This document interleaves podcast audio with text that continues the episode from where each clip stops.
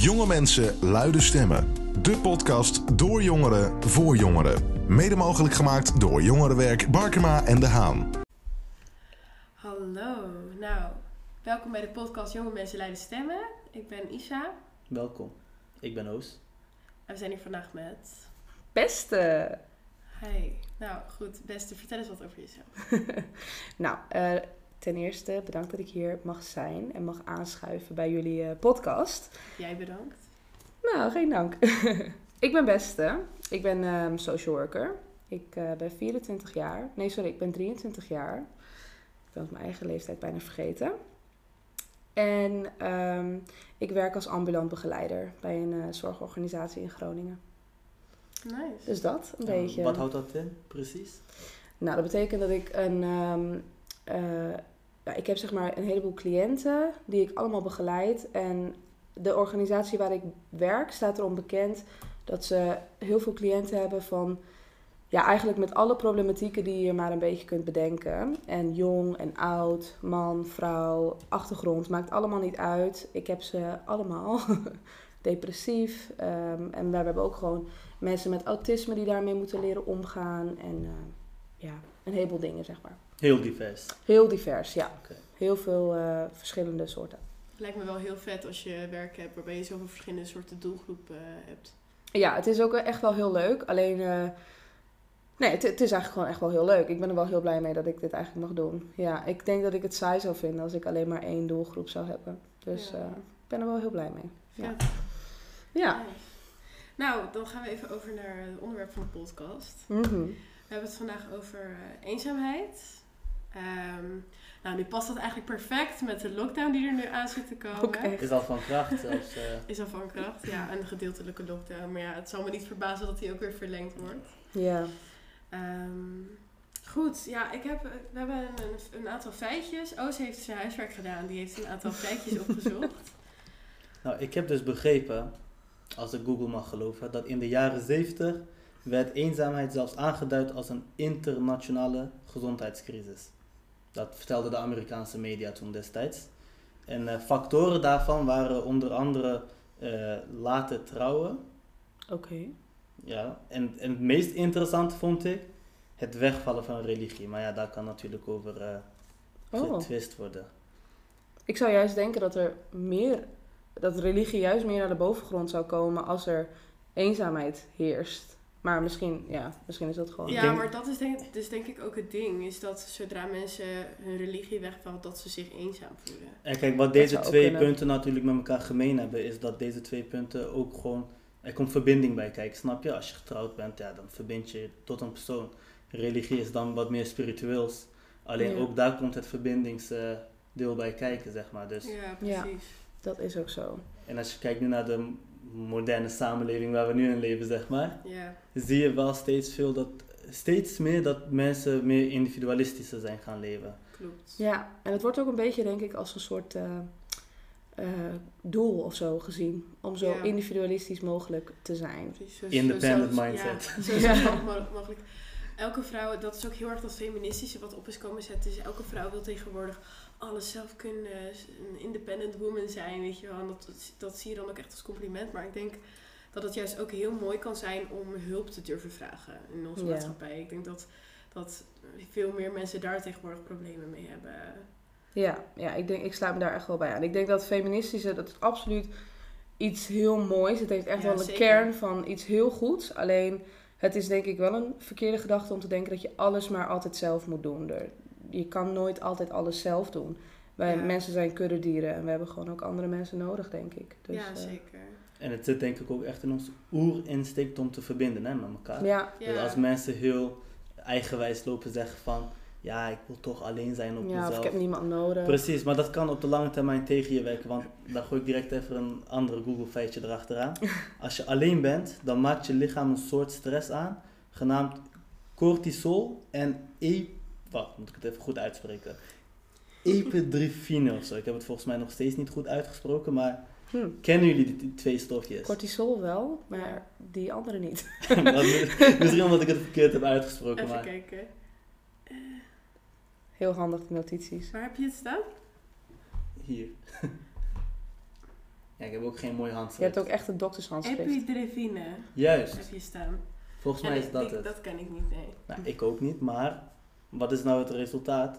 Als dat zich doorzet, dan kan dat zich zelfs eh, tot fysiek pijn aanvoelen gewoon. Ja.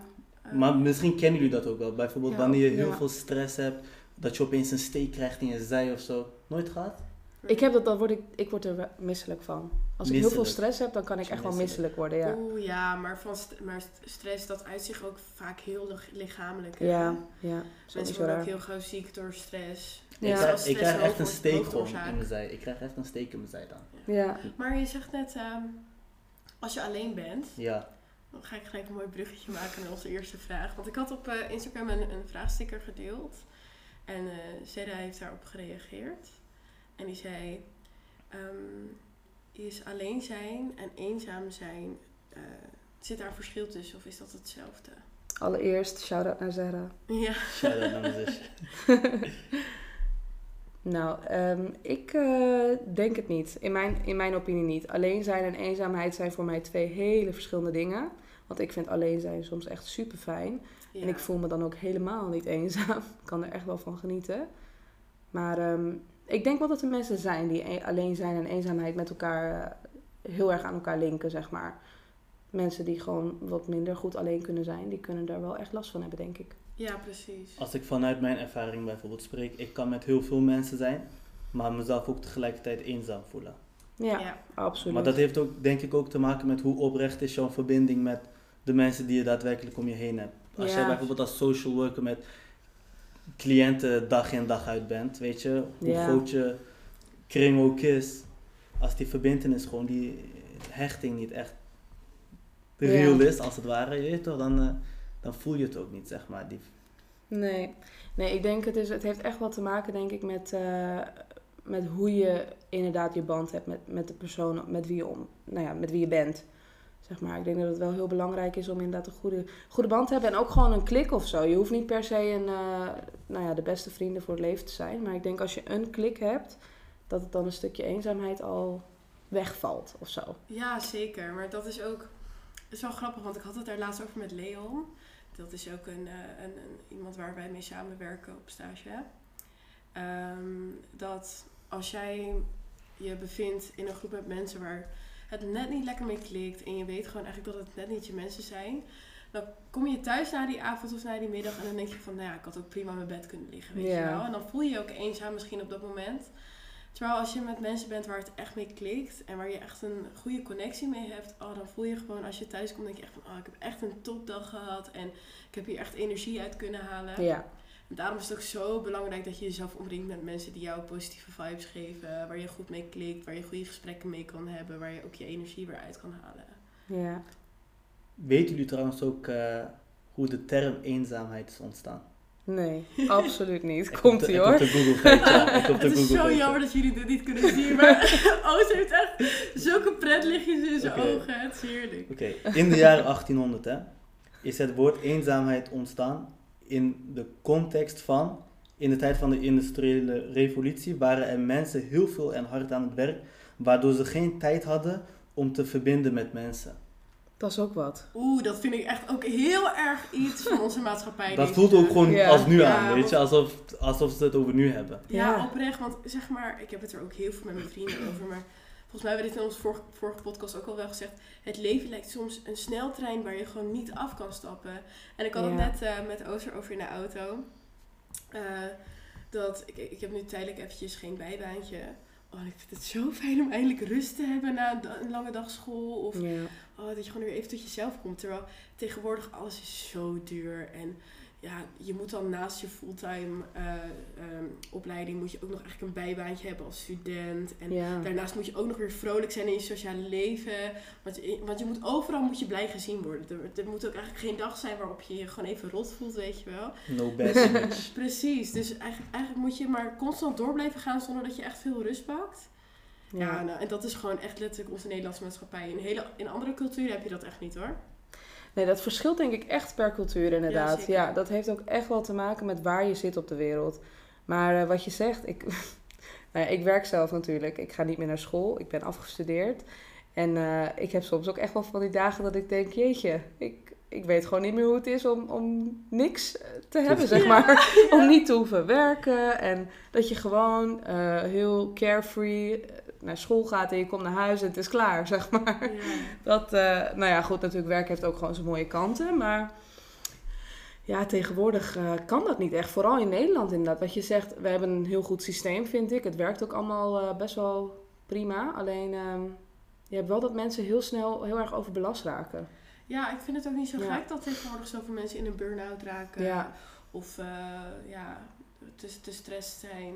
Ja, absoluut. Het zijn misschien juist die factoren wat het eenzaamheid naar boven brengt. bij dat de dat mens. denk ik sowieso. Ja, ja, zeker. Dat denk ik ook. Ik denk ook dat je in, in de sleur van het dagelijks leven, Ja. eh, als je geen moment stilstaat om te bedenken hoe voel ik me, waar zit ik op dit moment met mijn hoofd, met mijn gevoel, dat je, dat je als je daar niet eens bij stilstaat en je blijft maar doorgaan, dan kun je ook niet, niet genieten van het moment waar je nu op dit moment in bent. Ik denk dat je echt pas kan genieten als je even op die pauzeknop drukt en even om je heen kijkt en even denkt van hé, hey, Ja. ik heb wel wat bereikt. Of oh, ik vind het eigenlijk wel heel erg fijn om nu vanavond even lekker niks te doen, op de bank te zitten met mijn man. Of dat, weet je, dat is toch. eh, Zou daar misschien geen angst bij komen kijken van als ik juist op die pauze knop druk en ik laat alles even voor wat het is, dat je dan, je weet toch, want mensen, dat is moeilijk hè, zelf Ja. reflecteren. Als jij Ja. opeens zelf gewoon naar jezelf gaat kijken, ja. wat eigenlijk het meest vanzelfsprekende iets is, dan kan je misschien tot waarheden komen waar je u tegen zegt van, oeh, weet je, dat moet ik echt anders doen. Snap je wat ik bedoel? Ja, maar dat is denk ik ook eh, wel ja, het makkelijke aan onze maatschappij is eh, het vluchten voor je eigen problemen met jezelf. Ik Ja. denk dat je in deze maatschappij heel makkelijk gewoon naar je werk kan gaan, hoofd uit. Nou, we doen ons je riedeltje wel, we gaan weer naar bed en we doen de volgende dag weer hetzelfde. Daardoor ben je niet verplicht om naar jezelf te kijken. Terwijl als je bijvoorbeeld in een cultuur leeft waarin je heel veel vrije tijd hebt, heel veel met je familie gaat, waar heel veel gevoel is Ja. eh, en heel veel tijd is, dat je wel naar jezelf kunt kijken. Dat je ook wel, ja, Waar komt dat gemakzucht vandaan dan? Dat mensen niet naar zichzelf kunnen kijken? Ik denk dat het juist, eh, nou ik denk wel dat het inderdaad een stukje gemakzucht is. Maar ik denk ook wel zeker dat ehm, het is ook gewoon best wel eng om naar jezelf te moeten kijken. En eh, om te moeten nadenken over of je je wel goed voelt en hoe je dag was. En kijk, op heel kleine schaal, ik denk iedereen die heeft vast wel een stukje van zelfreflectie, deels. Eh, nou ja, natuurlijk, er zijn wel sommige mensen die dat misschien niet doen. Maar over het algemeen, hè, als je thuis komt alleen al, dan denk je van nou, hè, wat een dag, dat is eigenlijk al iets. Maar het echt eh, erover hebben met mensen en ook gewoon eh, open durven zijn naar jezelf als allereerste. Dat je het misschien moeilijk hebt of juist helemaal niet, dat het heel goed gaat. Dat soort dingen alleen al kunnen echt een verschil maken in eh, hoe je je voelt. Ja, Zeg en maar. dus zou ik ook zeker als advies meegeven aan een jongere die nu luistert. Ehm, hey, als jij je verplicht voelt om toch naar je baantje te gaan en je voelt je Ja. verplicht om toch die dag naar school te gaan, ook al ben je gewoon mentaal helemaal op, druk eens wel even op die pauzeknop. Want weet je, of je nou die twee dagjes wel of niet naar school gaat, het is het niet waard. Ga gewoon eventjes wel met jezelf zitten of ga er met een ander over praten en geef jezelf ook rust. Want deze maatschappij eh, is zo ingericht dat er een hele mooie dingen uit voortkomen. Ja. Maar het kan je soms ook slopen. En je moet ook echt wel op jezelf letten daarin. Dus ik zou nou niet zeggen, neem lekker een paar weekjes verlof van school. Dat is niet wat ik zeg. Maar Ook je- lekker, maar ja, kijk, maar als je die paar dagen nodig hebt, geef jezelf, en ook dan even lief voor jezelf. En geef jezelf dan ook de ruimte om die even te nemen. En eventjes wat beter voor jezelf te zorgen. ja. Want ja, wat ik nu zelf aan mezelf merk is, ik heb me de laatste maanden zo uitgehold met alle drukte. Ik, ik ben net weer een beetje beter aan het worden, maar ik heb net twee weken plat op bed gelegen omdat ik zo ziek was. ja. Ja, als je, weet je, op een gegeven moment, jij wil zelf wel van alles, maar je lichaam kan het niet meer bijbenen. En voor je het weet heb je, ja, voor mij was het dan nu een beetje een griepje, maar straks is het een burn-out. Ja. Ja. en dan ben je een half jaar eh, ben je weg. Ja, kan het zo heftig zijn? half ja, jaar? zeker. ja, burn-outs Ja, kunnen ja, zelfs wel langer duren. jaar, Ja, zeker.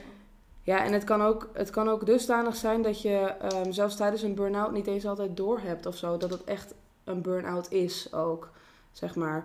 Want ehm, ik ken wel mensen waarvan ik weet dat ze, dat ze dan nou ja, heel lang alleen maar door zijn gegaan en door zijn gegaan. En dan hè, van buitenaf kan je vaak sneller zien dat iemand, het, dat iemand misschien te veel op zijn bordje neemt. Ik, ik bedoel, ik kan me voorstellen dat heel veel mensen die misschien nu ook luisteren, wel van zichzelf ook weten dat je het zelf misschien niet zo snel merkt als je te veel doet. Pas wanneer iemand tegen jou zegt van hé, hey, eh, misschien doe je te veel, dat je dan misschien pas gaat nadenken van oh ja, misschien heb ik te veel gedaan. Maar er zijn ook een heleboel mensen bij wie je dat, ook al zeg je dat, dat het niet helemaal binnenkomt. Eh, en dat ze maar doorgaan en doorgaan en doorgaan. En dan kan zo'n burn-out, die kan, daar kunnen ze al in zitten terwijl ze nog steeds doorgaan. En dat kan je dan vaak merken aan de momenten dat ze niet bezig zijn. Dat zijn dan vaak niet veel momenten, maar op het moment dat ze dan even eh, op de bank zitten s'avonds, dan merk je dat die persoon helemaal op is of ja, er niet meer vanaf komt. Maar ja, als er geen erkenning is, dan gaat dat feestje gewoon door, wat je net benoemde. Ja, Ja, en aan Absoluut. de andere kant is het ook misschien voor sommige mensen wel heel goed. Want als ik bijvoorbeeld naar, maar- naar mezelf kijk, als ik bijvoorbeeld naar mezelf kijk, dan weet ik van mezelf dat een ander kan mij zo vaak genoeg vertellen dat ik rustig aan moet doen. Maar ik ga Ja. het pas doen als ik met mijn kop tegen de muur aanloop. absoluut. En er zijn ook een heleboel mensen die een burn-out hebben gehad en er super veel van hebben geleerd. Ik denk Dus- ook echt wel dat het een eh, manier is van je lijf die gewoon tegen je zegt, nu is het klaar. Ja. En dan kun je ook gewoon niet meer. Op de duur, op de duur moet je ook wel luisteren, denk ik. En dan, want anders val je gewoon neer. Er zijn ook genoeg mensen die dat trouwens doen. Zou ik niet aanraden. Maar Ik wou dat dus zeggen. Moet je per se neervallen om erachter te komen? Nee, maar ik denk wel dat het bij heel veel mensen eh, echt wel werkt om eerst even op je bek te gaan. Ja, dat is, dat, ik bedoel, ik heb zelf ook, eh, nou niet met een burn-out, maar ik heb zelf een eh, jaartje een opleiding gedaan. Ehm rechtenstudie heb ik ooit op een blauwe maandag ben ik mee, mee begonnen. Oh, dat klinkt ook niet. Het is niet mijn studie. Ik vond het trouwens wel een super interessante studie hoor, daar niet van. Maar het was gewoon niet voor mij. Alleen eh, tijdens rechten, nou dat was voor het eerst in mijn hele leven dat ik eh, echt op mijn bek ging gewoon. Ik, ik wist niet hoe ik moest leren. Ik wist niet hoe ik moest bijbenen met alle, alle hbo-studenten om me heen. En nou ja, op den duur ging ik gewoon plat. Het lukte me niet meer. Ik eh, vond het allemaal veel te heftig. Nou, die hele studie verpest. Of nou ja, dat was maar een jaar. Maar die heb ik toen verpest en toen ben ik ook gestopt. Daarna dat was je heeft ook mij- vijf maanden thuis, toch? Ja, ik was wel echt een paar... Ik was in mei gestopt en toen ben ik in september dus weer begonnen. Dus mei, juni, juli, augustus, september. Ja, vier maanden was ik thuis ongeveer. En, eh, maar ik weet nog dat toen ik weer begon, toen dacht ik... Wow, ik heb er zoveel van geleerd. Want doordat ik dat jaartje heb verpest, wist ik hoe ik goed moest beginnen aan mijn volgende studie. En toen, heeft, toen is het allemaal heel goed gegaan met die volgende studie. Dus ik ben heel blij dat ik het heb gedaan.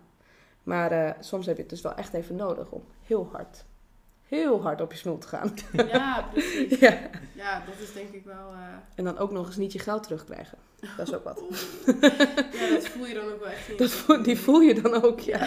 Financieel, fysiek, emotioneel. Financieel, alles fysiek, en emotioneel, alles. Maar we zijn natuurlijk nu ook wel, wel een aantal ervaringen van onszelf aan het delen. Ehm, nou, gaan we gelijk naar de volgende vraag. Ehm, op welk moment in je leven heb jij je ben- nou ja, het eenzaamst gevoeld? En dan kijk ik jullie allebei aan en ook een beetje mezelf. Ja, ik vind het best een lastige vraag. Want Dan moeten we, nu moeten we gaan reflecteren. Ja, Ik pas, laat me even nadenken. Zal zal ik maar beginnen dan? ja ga jij maar beginnen. Eh, nou, ik, ik weet nog dat ik eh, op de basisschool werd ik altijd heel veel gepest. Oh. En nou ja, ik was een nieuwe meisje. Ik kwam eigenlijk oorspronkelijk uit Delft. En ik kwam helemaal naar Groningen toe. En ik was helemaal nieuw. Nou, ik weet niet of je weet hoe het gaat als je op de basisschool ergens nieuw komt. Maar iedereen die hapt echt. Dus van, oh my god, nieuw meisje, geweldig, we moeten haar leren kennen. En dan komen ze erachter dat je een beetje een buitenbeentje bent. En dan ben je echt na een week ook alweer vergeten. Eh, oh, en kinderen zijn wreed. ja, No en mercy. No mercy. Ik had zeg maar, toen ik wat kleiner was, best wel wat kilootjes meer dan ik nu heb. Dus dat was ook vooral waar ze mij op pakte. Oh ja, En- typisch kinderen. Ja, Ja. precies. Dus Ik ben er zelf ook schuldig aan. helaas. oh, het- ja, maar kom op, weet je. Je, bent Je weet kinderen. niet beter? Ja, ja dit beter. is ook groepsdruk, peer pressure. Er komt er echt zoveel meer bij kijken. Maar goed, ehm, en toen, eh, nou, op een gegeven moment eh, was het groep 8 en we hadden kamp gehad. En ik had nou maar eenmaal gewoon mijn lot geaccepteerd, weet je wel. Maar ja, weet je, dan ga je naar de middelbare school. En dan is echt, je allergrootste hoop is gewoon... ah, laat het niet zo zijn zoals op de basisschool. En laat ik alsjeblieft vrienden hebben. En toen kwam ik op de middelbare school. dan komt ie. En toen eh, was ik nog steeds een buitenbeentje. Ik ben dat eigenlijk mijn hele leven wel een beetje geweest. Ach, Sad. Ja. het klinkt ook heel zielig. Ik wil er ook echt niet zielig mee doen. Want ik ben zelf ook echt alleen maar heel erg dankbaar dat ik dit soort dingen heb meegemaakt. Want dat is wel waardoor ik nu volwassener naar de dingen kijk. En ja. Tuurlijk. eh, waardoor ik gewoon een hardere huid heb. Dus ik ben er echt helemaal eh, ja, content mee dat ik... Nou, laat ik niet zeggen content mee, want het was soms ook gewoon echt heel naar. Maar, nou, weet je, sh- shit happens in je Het is gebeurd en je bent er overheen, Precies, zeg maar. Ja. Maar ik weet nog in de eerste klas, toen had ik een vriendinnetje, Merel. En dat was echt mijn enige vriendinnetje. Ja. En ik, ehm, ja, ik rende ook altijd, altijd achter haar aan. Want ik wist niet bij wie ik anders moest zitten tijdens de pauze. En ik wist niet naast wie ik anders moest zitten tijdens de les. Dus ik was eigenlijk altijd een beetje aan haar vastgeplakt. Want ik had niet echt andere vrienden. En nou, toen op een gegeven moment, toen eh, gingen we naar het muzieklokaal, weet ik nog. Dat was zo'n te- tekenmuzieklokaal was dat. En toen zat ze achter het lokaal en zei ze van, Isa, kom eens hier. Eh, die vriendin van mij inmiddels. En eh, toen vertelde ze me eventjes dat, eh, dat ze het een beetje vervelend vond dat ik dit aan haar had zat vastgeplakt. En dat ze eigenlijk niet echt veel tijd meer had voor haar andere vrienden. Wat ik natuurlijk helemaal begreep, want zeg maar, ik kan me heel goed voorstellen Ja. als jij zelf een heel sociaal mens bent en zij was echt een sociale vlinder. Och, Ehm, ja. dat je graag iedereen een beetje aandacht wil geven. En dat je niet al je aandacht alleen aan mij kan besteden. Maar voor mij was dat echt het eind van de wereld. Want zij was de enige vriendin die ik had. ja. En toen zat ik gewoon daarna de pauzes elke keer in mijn eentje. Oh, en dat was echt, ik denk dat dat wel een van de eenzaamste dingen. Hoe oud was je toen? Ik Ongeveer? was toen eh 12, 13, zoiets. Maar dat is ook echt de Dat is echt meest moeilijk, kwetsbare leeftijd, Ja. denk ik, die je je kunt hebben. Ja. Oprecht. Je puberteit begint net en je begint allemaal, allemaal gevoelens op en neer en hormonen op en neer. En dan ook nog zoiets. Nou, ik vind het echt wel knap dat je het in zoiets positiefs hebt kunnen overzetten nu. Ja. Dat je er veel van hebt geleerd, zeg maar. ja, maar echt, eh, middelbare school is echt voor mij wel een hel. Ja, ik weet niet. Was het al die jaren dan zo? Nou, sowieso het eerste jaar heel erg. Toen ben ik in de zomervakantie van het eerste jaar naar het tweede jaar. Ik zat toen trouwens op VMBO-TL, gewoon op de MAVO. En toen ben ik naar het tweede jaar gegaan. En toen ben ik in die zomer heel veel veranderd. Want nou, toen kreeg ik mijn groeispurt. Nou, Oh, ja. als je dan gewoon op gewicht blijft, dan word je ook weer wat dunner. Dus droeg in mijn eerste jaar ook echt heel veel jurkjes. Wat iedereen ook wel raar vond. Toen, want iedereen droeg sweaters en spijkerbroeken. Nou, in het tweede jaar kwam ik ineens met een spijkerbroek en een sweater naar school. Dus dacht iedereen van, oh oké. Wat, wat je fit in. Ja, weet je wel. Zeg en, maar. eh, dus kreeg ik wel complimentjes. Nou, en toen in dat tweede jaar, toen gingen de klassen ook switchen. Dus toen kreeg ik ook wel wat meer vriendinnetjes. Nou, vanaf het derde jaar, toen heb ik eigenlijk gewoon een beetje mijn eigen groepje gevonden. En ik was nog steeds altijd wel een buitenbeentje, maar ja, het was niet zo erg als in het eerste jaar, zeg maar. En zo heb ik me er wel doorheen gevochten, maar ik heb het nooit leuk gevonden op die school. Ik, Nee. ik kan sowieso niet met school omgaan, hoor, dat ik daar Als we daarover beginnen. Ja, dan zijn we nog eindeloos bezig. Ja. Maar eh, ja. Maar ik denk dat sowieso, eh, wat je, hoe je het zelf al noemt, buitenbeentje. Ik denk dat is hoe je jezelf kan voelen op een school. Terwijl eigenlijk, misschien was je wel gewoon, had jij gewoon je eigen ding. Je was wat unieker dan de rest. Je had gewoon meer je eigen visie. Iets waar je op latere leeftijd, wanneer je volwassen bent, heb je daar superveel aan. Ja, zeker. Maar Als je niet zo mainstream, zeg maar, bent. Maar ja, ja, wanneer je kind bent, ja, kinderen zijn ook gewoon vreed en Precies. gemeen. Ja, en wat het ook heel erg, wat ik nu heel erg zie in mijn leven is, bijvoorbeeld ik heb, ik zit nu ook weer in een nieuwe klas en ik mag die mensen allemaal stuk voor stuk. Dat is echt het probleem niet. Maar je ziet ook gewoon weer heel veel groepvorming. Ja. eh, en ja, je trekt toch wat meer naar je eigen clustertje. En er zit, zijn ook een aantal mensen in de klas waar je gewoon net niet mee hebt, weet je wel. Ja. En dan voel je je gewoon net niet mee op je gemak, omdat het gewoon best wel een grote klas is. En vorig jaar had ik een best wel kleine klas. Oh, en ik kon echt met, stuk voor stuk kon ik met hun allemaal gewoon echt heel goed, weet je wel. We waren gewoon een klein vriendengroepje bijna, is ook weet best je wel. hoor, gewoon een Oh, dat is leuk, ja, altijd kleine wel Dat klasse. is, ja, dat is echt perfect. Ja. Nou ja, toen kwam ik er eigenlijk achter van, hé, hey, ehm, maar het is helemaal niet, ik, ik ben niet per se een buitenbeentje. Maar ik vind het gewoon fijn om mensen om me heen te hebben waarmee het dus klikt en waarmee je dus die connectie hebt. Die Ja, connectie is dus echt eigenlijk zo belangrijk hè, als Ja. je daarop terugkijkt. absoluut. Zeker. Ja, dat je, dat je een beetje een band kunt vormen met mensen. Dat is zo belangrijk, want soms heb je inderdaad... Ik, als ik zelf nu ook terugdenk naar mijn eigen schooltijd... en er, er waren dan kinderen... ehm, ik was zelf... Ik heb mezelf nooit schuldig gemaakt aan pesten, volgens mij. Nee, Volgens mij. nee, nee, nee. nee. Ik, was echt, ik moest er even over nadenken, want ik had wel een dagboek... waarin ik wel dingen schreef over mensen die ik niet leuk vond... maar dat zei ik dan nooit, zeg maar, tegen ze... Want dat vond ik dan gemeen, zeg maar. Ik kon, maar ik kon het wel in mijn dagboek schrijven. En dan ging het ging ook wel vaak over de pestkoppen, juist als ik het in mijn dagboek schreef. Maar goed, ik had dan ook wel echt mensen op school waarvan ik nu denk: Jezus, ik vind dat zo knap dat zij toen al helemaal hunzelf waren op die middelbare school met al die vrede kinderen. En niks tegen kinderen hoor, ik hou van kinderen. Ze hebben geen filter en aan de ene kant is echt fantastisch. Maar wanneer ze tegen elkaar, hoe, hoe gemeen ze kunnen doen. En ik weet nog, ik had een meisje op school en zij kwam gewoon een keer op haar sloffen op school. En uh, mensen die riepen naar haar, ja, heb je het koud of zo? En ik vond het eigenlijk best wel badass dat ze gewoon op sloffen naar school was gekomen. Want stiekem wilde ik ook wel op sloffen lopen. ik bedoel, eh, ik liep op mijn schoenen en dat is allemaal oncomfortabel. Maar, ehm, en toen reageerde zij ook gewoon, zei ja, ik had het koud. En dan? En ik vond het echt keihard. Ik dacht echt, ja. Gangster for life. Gangster for life. En dan ben je 13.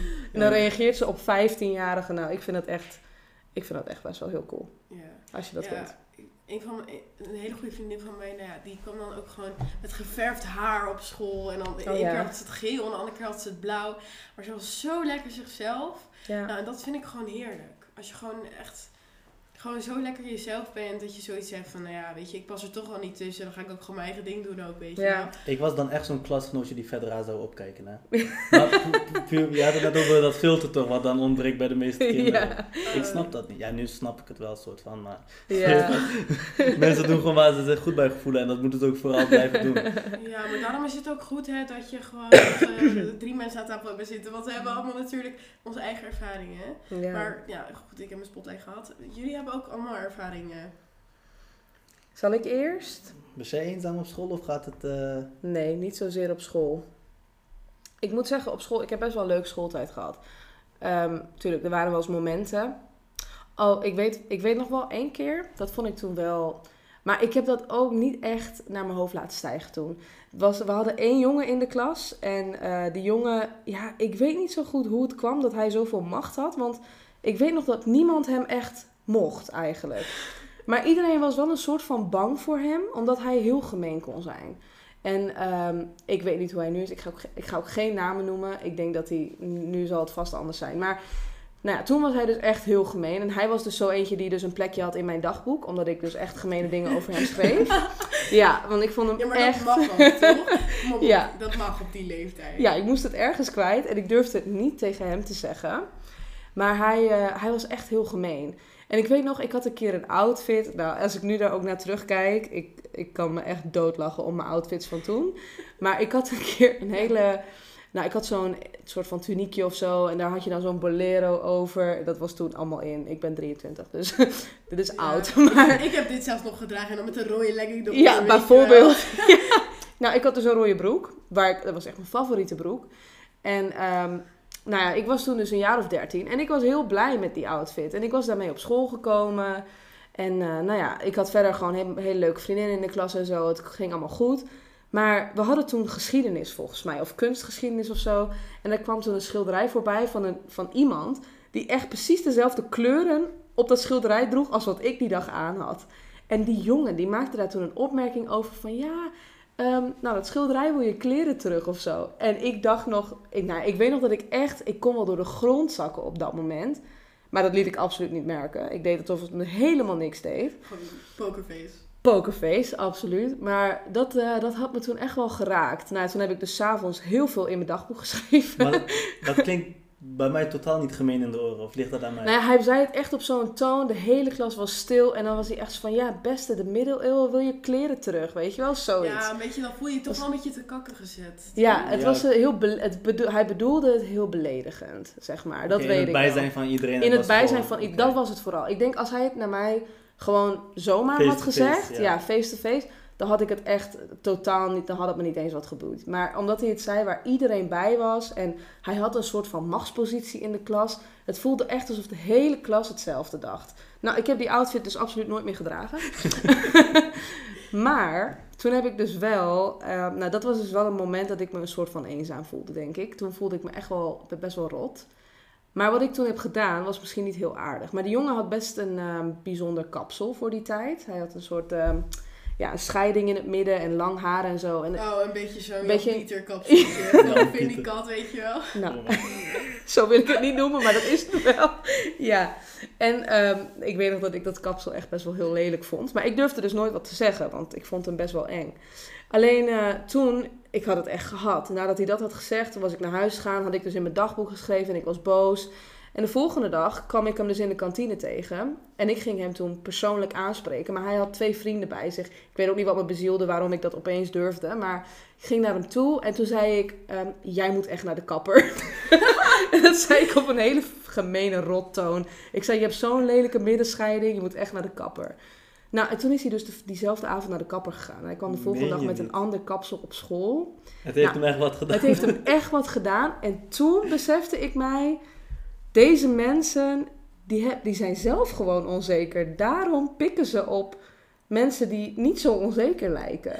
Oh, maar dit is wel echt een verhaal uit een boekje gewoon. Dit is echt geweldig. Ja, nou dat was mijn vraag. Als, als deze jongen dit luistert en hij herkent zichzelf, eh, it's all good, het is allemaal vergeven. Maar het, ja, dat was mijn dertienjarige, ja, dat was, dat was best een verhaal. En ik was ook best wel trots op dat moment. Ik dacht, ja, goed dat je naar de kapper bent geweest. ja, nou ja, dat was mijn verhaal. Want Was dat, was dat ook het eenzaamste punt in jouw... eh, Nou ja, het eenzaamste punt, ik, heb, ik vind dat heel dark. Ik denk Ja, dat ik echt op een heel donker punt kan komen als we het over het eenzaamste gaan hebben.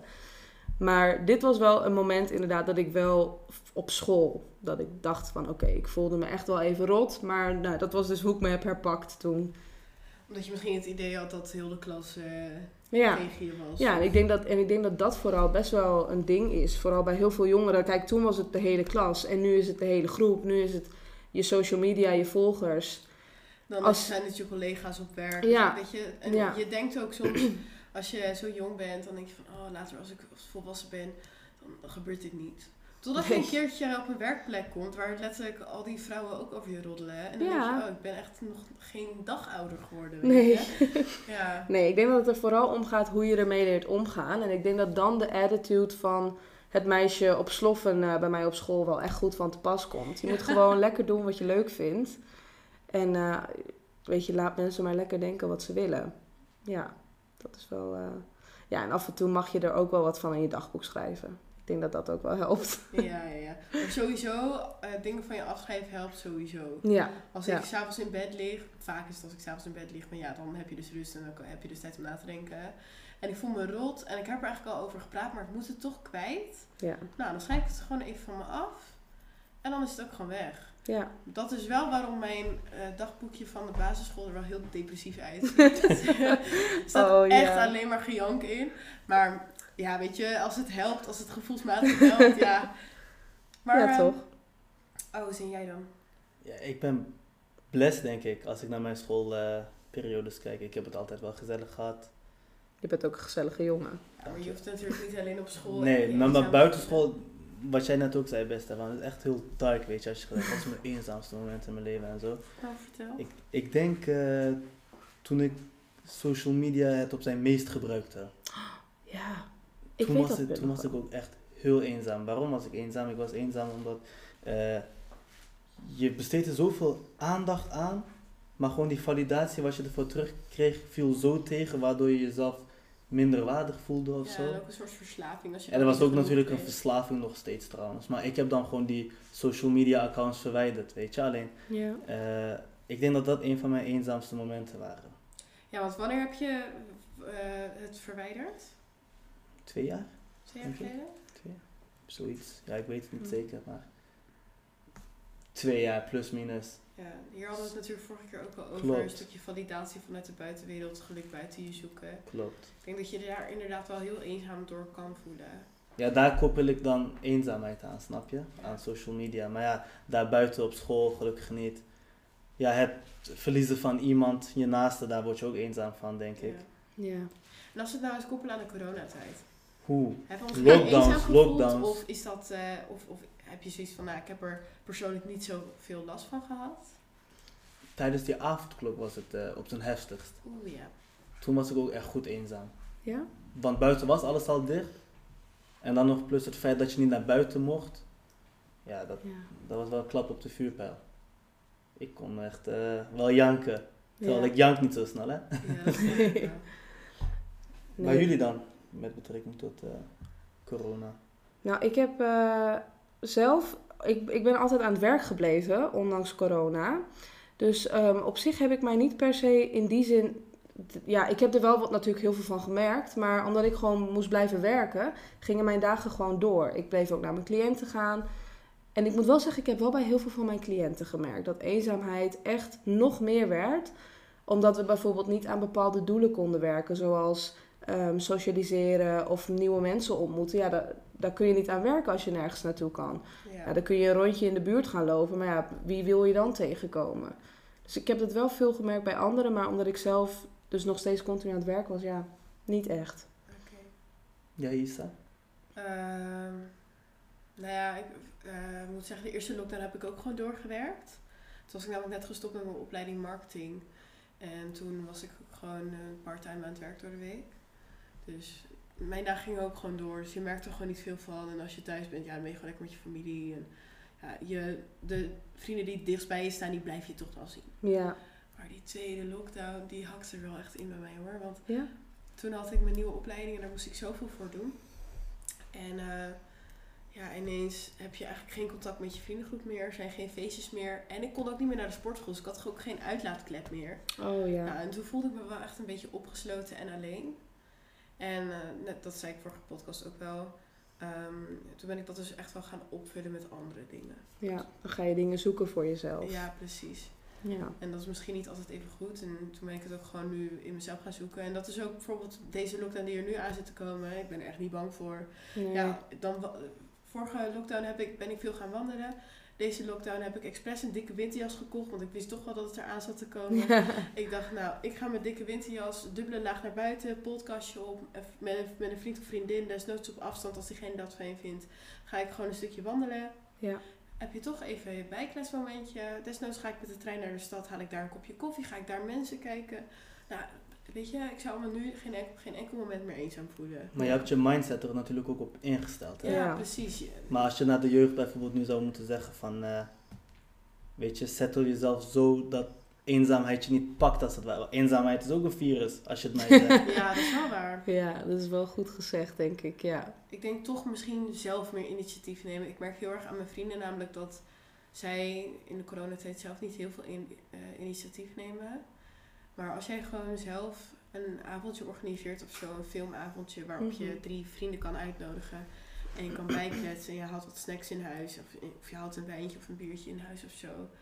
Nou, dan heb je toch weer gewoon een avond met elkaar. Ja. En dan heb je toch weer gewoon een beetje een soort van je sociale leven. En ook in coronatijd kan dat, hè. Kijk, je hebt natuurlijk wel een aantal regels over hoeveel mensen je straks in huis moet hebben. Nou ja, weet je, ga kijken met de maatregelen die er zijn, wat je kan doen voor jezelf. Ja. En dat mensen die denken tegenwoordig veel te veel in problemen, gaan denken in oplossingen. We zitten nu in lockdown 3. Dit gaat echt niet zo lang over. Drie, Drie, denk ik. ja. Ik hou het niet meer bij. Ze ook niet. Nee. Nou, al in de zoveelste lockdown, laten we het zo zeggen, dat we nu wel echt moeten gaan kijken naar oplossingen voor onszelf. Want dit gaat niet zomaar weg. En je kan niet elke winter helemaal wegzakken. Nee, inderdaad. Je moet jezelf ook wel herpakken. En ik denk, ik denk wat Oost net zei is ook echt wel zo. We hebben ons er al een beetje op ingesteld dat we straks niet meer zoveel mogen.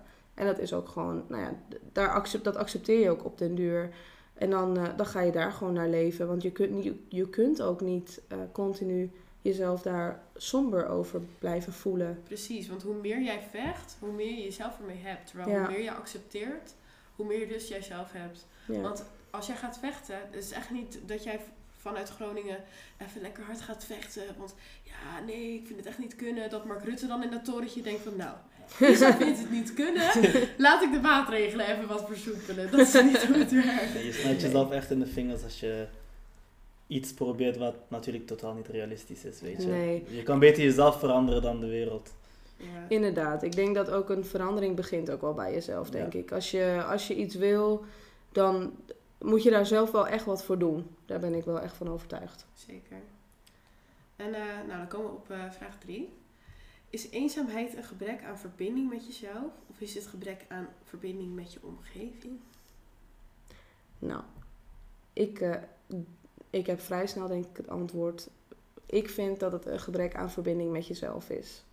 Mee eens. Mee eens, zeker. 100%. Nou, kijk eens. Maar ik denk allebei een beetje. Allebei wel een beetje, ja dat ook. Ik bedoel, als je helemaal geen verbinding hebt met je omgeving, dan kan je je ook wel heel snel eenzaam voelen, denk ik. Maar ik denk dat je een heel eind komt als je een goede verbinding hebt met jezelf. Klopt, Ja, als je kijkt wat zwaarder weegt, dan... eh, Ja, Ja. het is echt wel met jezelf.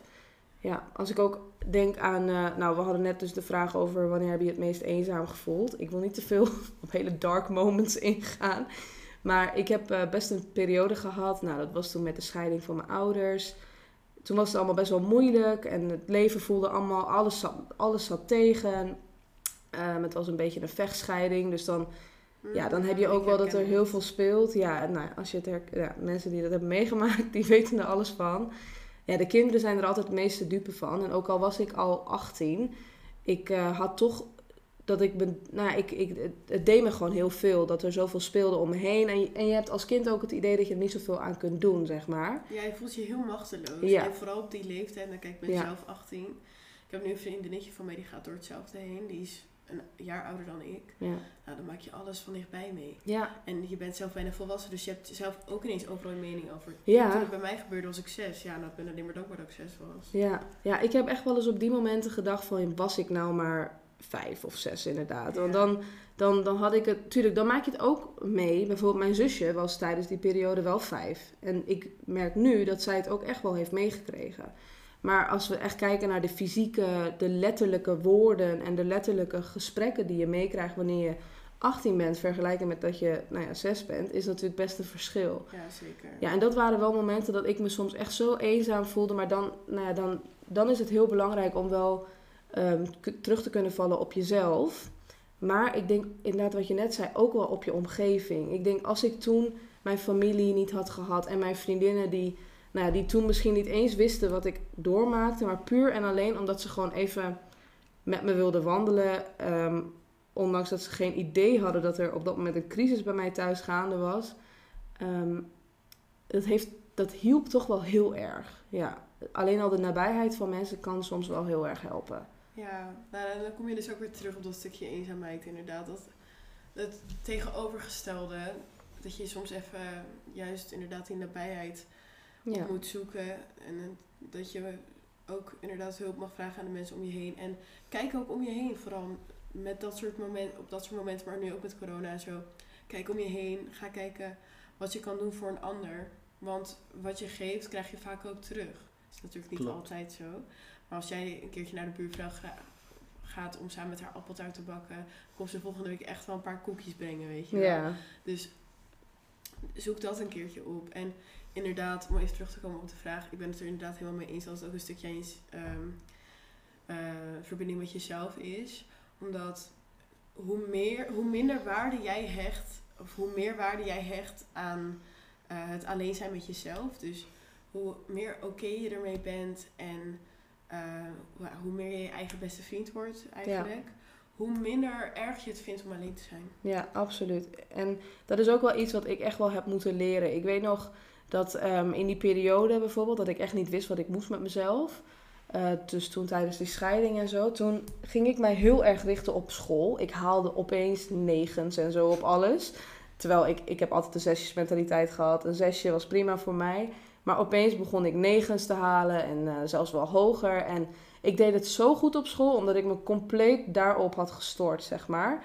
En, ehm, maar op den duur, je, je loopt tegen jezelf aan. Je, ergens kom je jezelf tegen van, oké, weet je, tot, tot- nou, wat nou als het opeens schoolvakantie is? Ja, dan moet je, nou, dan kun je wel je op school gaan richten, maar dan is het vakantie. Dus dan moet je wat anders. Nou, en op den duur kom je jezelf gewoon echt wel tegen. En dan ga je, ja, dan, dan moet je, dan moet je. Ik heb het idee, dan moet je wel met jezelf in gesprek eigenlijk bijna. Ja, Ik heb trouwens een hele leuke comment. Wat denk ik iedereen wel een beetje kracht kan eh, oh, ik ben benieuwd. in de schoenen kan schrijven, zeg maar. Zal ik het lezen? Ja, Yes. doe. Eenzaamheid heeft veel met taal te maken, naar mijn gevoel. Ik voel mij eenzaam als ik niet kan verwoorden hoe ik mij voel of waar ik mee bezig ben. Ik heb het nu niet over Nederlands als taal, maar een taal waarin jij je kan uiten. Praten wordt vaak als enige taal gezien, terwijl dat fucking moeilijk is. Poëzie, schrijven, muziek maken, fotografie of zoals ik doe tekenen, het, het zorgt voor reflectie en perspectief. Het is dan nog steeds uw keuze om het voor jezelf te houden of te delen met anderen. Ik haal veel voldoening uit de herkenning en bevestiging die ik van anderen krijg. Eén ding is zeker, creativiteit is zo belangrijk. Oeh, Ja. zeker. Dus echt een manier om jezelf te uiten. Ook al weet je nog niet eens hoe je het onder woorden moet brengen. Ja. Ja. Ik hoop echt dat mensen daar veel aan hebben. ja. Ook in Shout-out deze- aan de persoon die Shout-out dat heeft deze geschreven. Hoe heet hij? Ja. Margot Zonder. Nou, ken ik niet, maar doen we niks mee. nee, maar dat is wel inderdaad heel mooi Ja. Echt heel goed eh, verwoord ook. Want wat je zegt, niet alleen eh, praten is soms een uitlaatklep. Sommige mensen die gaan echt als een gek hele mooie tekeningen maken of hele mooie schilderijen. Ik ging heel agressief piano spelen. Dat- het Hoe klinkt wel. dat? Ja, hard. Ja, ja, niet per se heel rustgevend, Nee, maar nee. voor mij was het rustgevend. Ah, Ja. Heerlijk. ja, zo heeft iedereen zijn eigen uitlaatklep wel, hè? Ja, dat denk ik ook wel. Ik denk ook wel dat het belangrijk is dat je dat hebt. Want stel je hebt dat niet, ja, wat moet je dan op den duur? Ik, ik zou het echt niet weten. Ik ben heel blij dat ik die uitklappen, uit laat kleppen. Wow, ik kon even geen Nederlands meer. dat ik die uit laat kleppen heb. Zeker. Ja, nou, ik denk dat dit eh, een mooie afronding is van de podcast. Ja. Best, ik wil je heel erg bedanken dat je erbij bent geweest. Nou, ik vond het ook super leuk. Ik moet wel zeggen, ik was echt mega nerveus.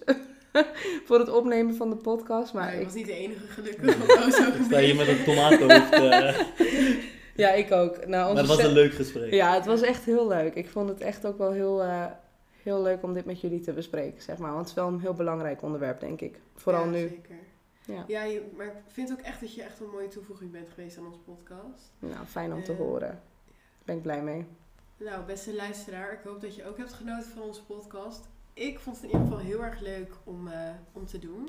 Ja. En als ik zo kijk naar mijn medemensen hier. We zitten echt ook? met, met dikke glimlachen hier op onze gezichten. En als het niet goed was, geef ons feedback. Ja, zeker. Ja. Volg ons even op Instagram. Heet de Jonge Mensen Podcast. Nou, klik op onze linktree in onze bio. Dan eh, kom je eigenlijk op alle kanalen die we op dit moment hebben. Eh, stuur ons een DM met wat je ervan vond. Met iets waar jij zelf op in wil haken. Want ik vind het echt, wij vinden het alleen maar super leuk om eh, dat soort dingen te lezen. En daar weer met elkaar in de groepsapp eh, in discussie over te gaan. Ehm, en als jij toevallig in de buurt van Groningen woont. En je hebt een verhaal over jezelf als jongere wat je hebt meegemaakt en wat je graag kwijt wil. Zijn nog op zoek naar een aantal mensen die met ons eh, in gesprek willen daarover in onze podcast. Als je dat nou vet lijkt, laat het even weten. Dan, dan bellen we je gewoon eventjes op en dan gaan we kijken of dat mogelijk is. Of Ja. zoeken we je op. En het, is super leuk om met deze mensen op te nemen, dus zeker doen. Nou, je hoort het. hey, nou ja. Ja, gewoon fijne avond zeg, toch? Ja, het is ook al. Of Ja, wij fijne zitten middag. inderdaad Avond of Een middag. fijn leven in ieder geval. Een fijne dag allemaal. Ja, doei doei. Yes. Doei! Jonge mensen, luide stemmen. Deze podcast werd mede mogelijk gemaakt door Jongerenwerk Barkema en De Haan.